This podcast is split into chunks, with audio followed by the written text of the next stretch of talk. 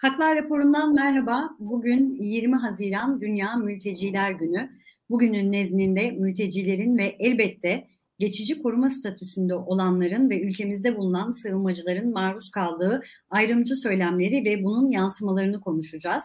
Göç Araştırmaları Derneği kurucularından ve Galatasaray Üniversitesi Sosyoloji Bölümü öğretim üyesi Didem Danış yayın konuğumuz olacak. Didem Hanım merhaba, hoş geldiniz yayınımıza.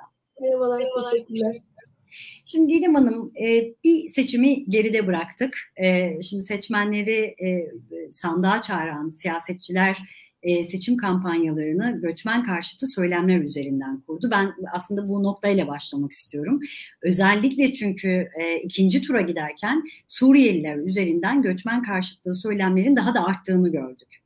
Şimdi muhalefet açısından baktığımızda muhalefetin ikinci tur seçimler için e, özellikle milliyetçileri etkilemek adına göçmen karşıtlığı üzerine kurduğu siyaset.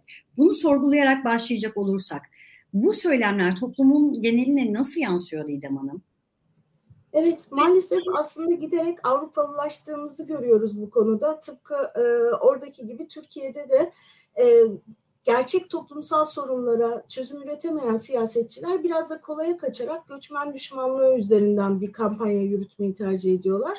İki seçim arasında da bunu gördük. Türkiye'de hı hı. özellikle Zafer Partisi ile başlayıp CHP'nin geri göndereceğiz söylemiyle işte adayın Kemal Bey'in e, söylemiyle doğruğa çıktı. E, yani e, bir toplumsal rahatsızlık var elbette çünkü Türkiye dünyada en çok mülteci kabul eden ülke ve son 10 senede e, uzun zamandır olmadığı kadar büyük bir e, göçmen mülteci topluluğu burada e, ağırlıyoruz Türkiye'de. E, evet toplumsal bir rahatsızlık, toplumsal bir tepki var ama bunu siyasetçilerin e, ekstra provoke ederek e, daha da e, ayrımcı ve e, dışlayıcı söylemleri tetiklemesi e, sorunu ciddi anlamda büyüttü. E, üstüne üstlük dediğim gibi esas toplumsal ve ekonomik sorunlarımıza da çözüm üretmeden e, kolaylığa kaçıp e, göçmenleri günah keçisi ilan ederek e, bir e, yol, izlediler. E, bunun tabii ki sonuçları da ağır oldu mülteciler için.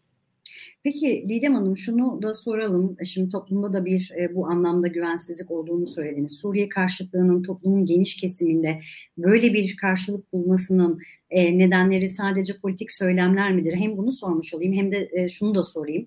E, bu söylemler özellikle Türkiye'de yaşayan Suriyeliler ya da farklı ülkelerden gelenler üzerinde e, nasıl bir travma yaratıyor? Ee, yani öncelikle ikinci kısımla başlayayım isterseniz. Her gün e, sosyal medyada işte e, ana akım e, mecralarda e, sizin bağlı olduğunuz gruba e, hakaret edilirse en hafif tabiriyle e, siz de bir süre sonra kendi kimliğinizi daha çok benimsemeye başlarsınız. E, buna reaksiyoner kimlikler deniyor. Aslında bulunduğunuz topluma bir göçmen olarak uyum sağlamaya, e, olabildiğince adapte olmaya çalışırken bu tarz dışlayıcı söylemlerle karşılaşmak grupların kendi içine kapanmasına sebep oluyor ve aslında tam da istenen o entegrasyon süreçlerine de zarar vermiş oluyor. Dolayısıyla bu seçim sürecinin gerçekten de Türkiye toplumu ve mültecilerle bir arada yaşamak konusunda ağır bedelleri olacak. Bunu önümüzdeki yıllarda göreceğimize inanıyorum. E, ikinci konuda toplumdaki rahatsızlık. Ya bu toplumdaki rahatsızlık meselesini kolayca görmezden gelmeye e, gelmemeliyiz. E, önemli bir konu. E, özellikle belli e, mahallelerde, belli e, kentlerde, e, Hatay gibi, Gaziantep gibi e, yoksul mahallelerde mülteci nüfusun çok daha yoğun bir şekilde yaşadığını görüyoruz. E, toplumsal tepkiye baktığımızda da belki iki tür tepkiden bahsetmek lazım. Bir tarafta gündelik hayatında neredeyse hiç e, Suriyeli mülteciyle karşılaşmayan, üst orta e, gelir düzey gruplarından bahsetmemiz lazım. İşte e, özellikle genel olarak CHP seçmeni olarak tanımladığımız kentli, e, gelir durumu daha iyi olan kesim bunlar. E, burada ben sanki e, sık sık e, Suriyeli mültecilerle e, büyük kentlerde özellikle İstanbul'da giderek artan Arap ülkelerinden gelen turistlerin birbirine karıştırıldığını düşünüyorum. E, burada kısmen farkında olmadan kısmen niyetli olarak bir e, zihinsel kayma yaratılıyor. İşte efendim bakın hepsi Beyoğlu'nda geziyor, kafelerde evet. oturuyor, evet. E, alışveriş merkezlerini dolduruyor dedikleri kesim sadece Arapça konuştuğu için Suriyeli mülteci olduğu sanılan aslında çoğu körfez ülkelerinden gelen üst orta sınıf Arapça konuşan turistler. E, bu dediğim gibi Türkiye'deki toplumun üst gelir gruplarının tepkisini daha da çok artmasına neden olan bir kesim. Aslında bir turist öfkesi var. Ee, kendisi yoksullaşırken e, Arap ülkelerinden o beğenmediği, hor gördüğü coğrafyalardan gelip de bizlerden daha iyi yaşadığını e, düşündüğü bu kesimle mültecileri hızlı bir şekilde birleştiriyor. Aslında öyle değil tabii ki. E, ikinci tarafta ise e, işçi kesiminden bahsetmemiz lazım. Yani e, toplumumuzun dar gelirlilerinden. E, bunlar aslında hem iş yerlerinde hem yaşadıkları mahallelerde e, mültecilerle, göçmenlerle birebir gündelik hayatta karşılaşan kişiler. E, onlardaki nefret söyleminin diğer gruba göre daha e, ılımlı olduğunu, e, daha bir arada yaşamaya yönelik adımların atılmış olduğunu da söylemek lazım. Tabii ki onların sıkıntılarının önemli bir kısmı e, büyük kentlerde İstanbul'da gene özellikle yaşadığımız barınma sorunu, kira krizi, e, ev sahiplerinin e, sürekli kiraları yükseltmesi, özellikle mülteciler olduğunda iki katı, üç katına fiyat istemesi, e, bu yoksul e, mahallelerde herkes için e, kiralık konuta erişimde büyük sorun yaratıyor. Tepkinin önemli bir kısmı da buradan kaynaklanıyor.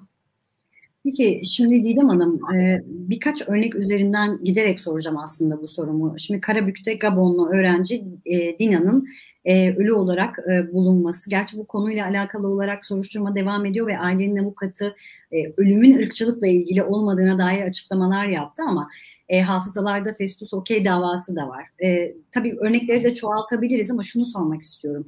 Özellikle az önce konuştuğumuz bu e, siyasetin söylemleri, e, cezasızlık mültecileri ve sığınmacıları ve hatta göçmenleri ve, hatta belki az önce size söylediğiniz işte turistlere varacak kadar e, bir karşıtlık daha kolay hedef haline mi getiriyor? E, ne dersiniz? Elbette yani şu anda aslında toplumdaki en kırılgan kesimin mülteci ve göçmenler olduğunu söylememiz gerekiyor. Ee, elbette e, Türkiye'de tarihsel olarak, toplumsal olarak sürekli dışlanan işte Romanlar, Kürtler gibi gruplardan da bahsediyoruz ama e, mültecilerin durumu yasal statülerindeki e, kırılganlıktan da beslenerek oldukça çok daha zor olduğunu söylememiz gerekiyor bence.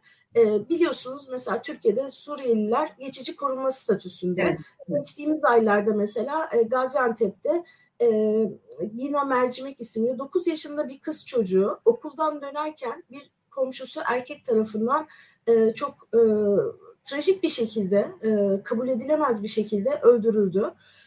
Bunun benzeri pek çok olayın Suriyelilere yönelik olarak yaşandığını biliyoruz. Şu anda sırayla saymamız bile mümkün olmaz. Daha geçtiğimiz senelerde İzmir'de mesela 3 Suriyeli gencin yakılarak öldürülmesi olayı var. Ee, bunların hepsinin yapılabiliyor olması dediğiniz gibi cezasızlık ve e, bu kişilerin aslında haklarını savunabilmeleri için gerekli mekanizmaların olmamasından kaynaklanıyor. Ee, en son işte Karabük'te bahsettiğiniz Gabonlu öğrenci meselesine geldiğimizde ise orada e, bir de üstüne üstlük siyah olmaktan, Gabonlu, siyah olmaktan, kadın olmaktan e, da beslenen bir çoklu ayrımcılık durumu görüyoruz. Yani hem e, ten renginden hem cinsiyetinden hem öğrenci genç olmasından hem işte öğrenci statüsünde çok daha korumasız olmasından dolayı yereldeki e, aslında erkeklerin e, her an her gün e, rahatsız edici davranışlarına maruz kalan diğer öğrenciler gibi e, maalesef Gabonlu Dinanıs'a en son hayatını kaybederek bunu yaşadığı bir tabloyla karşı karşıya kaldık. E, Türkiye'de e, hep bazen Avrupa ile örnek veriyoruz. Avrupa'yı eleştiriyoruz tabii ki Avrupa'nın göç politikalarını ama Avrupa'da çok güçlü göçmen haklarını savunan sivil toplum kuruluşları da var. Hak savunucusu e, gruplar var bizdeki en önemli eksiğin bu olduğunun belki altını çizmek lazım. Dünya Mülteciler Günü vesilesiyle. Evet, e, e, Avrupa'daki gibi e, göç meselesinin, göçmenlerin giderek siyasi tartışmaların odağına geldiğini, dışlandıklarını, ötekileştirildiklerini görüyoruz. Fakat maalesef Türkiye'de göçmenlerin haklarını savunan, mülteci veya sığınmacı veya göçmen e, çok az sayıda e, grup, inisiyatif var. Evet. Şimdi Didem Hanım e, tabii dünya genelinde de bakmak gerekiyor. Sadece Türkiye özelinde değil çünkü işte gün geçmiyor ki bir bot faciası daha yaşanmasın. E, Yunanistan'da geçtiğimiz günlerde yaşanan bir felaket vardı. Orada yaşamını yitirenlerin sayısı 81'e çıktı. E, yine bir başka örnek İtalya'da 800 kişinin öldüğü bir bot faciası vardı. Onun davası da hala sürüyor. Yani Ege Denizi ve Akdeniz'den e, bilançosu ağır haberler gelmeye devam ediyor. Şimdi devletin, devletlerin daha doğrusu e, politikaları insanları daha zorlu, daha güvensiz bir e, bir kaçışa sürüklüyor e, diyebilir miyiz? Hem bunu sorayım hem de bu ölümlerin önüne hangi politikalarla geçilebilir? Evet. Yani aslında bütün bu örnekler bize Avrupa'nın e, uzun süredir e, kendi topraklarına düzensiz göç gelişini engellemek için her şeyi her şeyi göze aldığını gösteriyor. Yani e, temel insani değerlerin, insan haklarının bile çiğnendiği bir tabloyla karşı karşıyayız. Şu son verdiğiniz örnekleri bile düşünecek olursak. E, mesela Avrupa Birliği uzun süredir Frontex isminde bir e, ordu kurdu aslında. E, biliyorsunuz Avrupa Birliği'nin bir ordusu yok ama Frontex doğrudan sınırları korumak ve düzensiz göçü engellemek için gerçek bir ordu şeklinde işte gemiler, helikopterler e, bu konuda e, görevli muhafızlardan oluşan bayağı büyük bir kuruma dönüşmüş durumda 2005'te kurulduğu tarihten bu yana. E, ama buna rağmen bütün bu engellemelere işte teknolojinin, e, finansal kaynakların, bazen Türkiye ile yapıldığı gibi geri gönderme anlaşmalarının imzalanmasına rağmen e, insanlar ülkelerini terk etmeye ve batıya doğru göç etmeye devam ediyorlar. Neden? Çünkü aslında ülkelerindeki durum kabul edilebilecek gibi değil. Yani bugün biz hali hazırda mesela Türkiye'de Suriye'ye geri dönüşü konuşuyoruz. Evet. Ama araştırma yapanlar çok iyi biliyoruz ki Suriye'deki koşullar o kadar kötü ki Türkiye'de bunca yükselen yabancı düşmanlığına, mülteci karşıtlığına rağmen Suriyeliler ülkelerine dönmek istemiyorlar dönebilecek durum. Didem Hanım yeni dönemde bunun e, mümkün olabileceğini ya da bu anlamda bir politika geliştirileceğini düşünüyor musunuz? Nasıl mümkün olacak? Yani gerçekten bunu böyle e, herkes çok kolaylıkla mümkün olacak gibi söylüyor ama şu anda hala hazırda Suriye'de çok parçalı bir yapı var ve hiçbir e, kısmında e, Esad yönetimi altında olan veya işte daha İdlib bölgesinde İslami grupların kontrolünde veya Türkiye'nin kontrolünde veya PYD'nin kontrolünde olan hiçbir parçada tam anlamıyla güvenlik tesis edilebilmiş durumda değil ve yaşanabilir koşullar yok. Böyle bir durumda insanların oraya gönüllü bir şekilde dönmesi mümkün olabilir mi? Bir bilinmezliğe gidecekler ve yeniden hayatlarını kurmaları neredeyse imkansız olacak. Bir örnek vereyim. Deprem bölgesinde 10 ili kapsayan deprem bölgesinde 1.7 milyon Suriyeli mülteci yaşıyordu.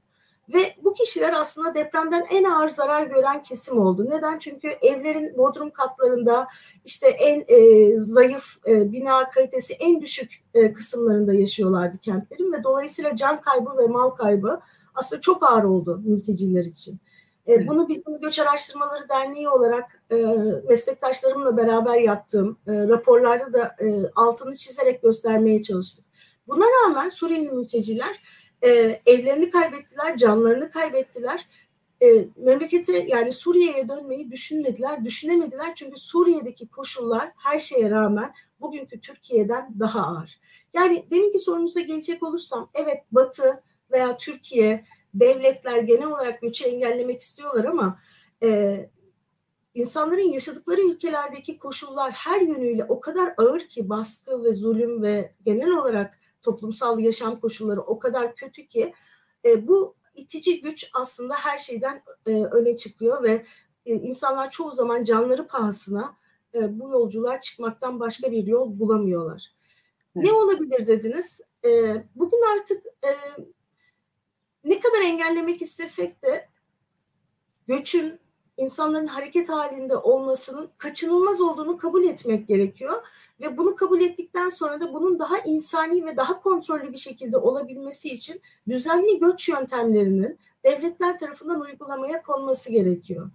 Yani nasıl bugün mesela Almanya gibi ülkeler nitelikli göçü almak için çok çeşitli yasal düzenlemeler yapıyorsa aslında bu ülkelerde aynı zamanda düzensiz göçle gelen kişilerin yap, yaptığı, yapacağı işlere de ihtiyaç duyuluyor. O evet. zaman bu kesimler içinde düzenli göçün yollarının bulunması gerekiyor. Bu bence ev sahibi toplumları da rahatlatacak çünkü en azından hani kaçak göçmen deyip de kim olduğunu ne olduğunu bilmediği bir kesim değil ama devlet tarafından kaydı tutulan kontrol e, bir kesim olmuş olacak. Evet. Peki Didem Hanım çok çok teşekkür ediyoruz yayınımıza katıldığınız ve yorumlarınız için e, Göç Araştırmaları Derneği kurucularından ve Galatasaray Üniversitesi Sosyoloji Bölümü öğretim üyesi Didem Danış yayın konuğumuzdu. Her insanın insan onuruna yakışır şartlarda yaşam hakkı e, sürmeye e, hakkı olduğunu hatırlatarak özellikle Türkiye'de mültecilerin ve sığınmacıların maruz kaldığı ayrımcı söylemleri ve bunun yansımalarını konuştuk. Görüşmek dileğiyle, hoşçakalın.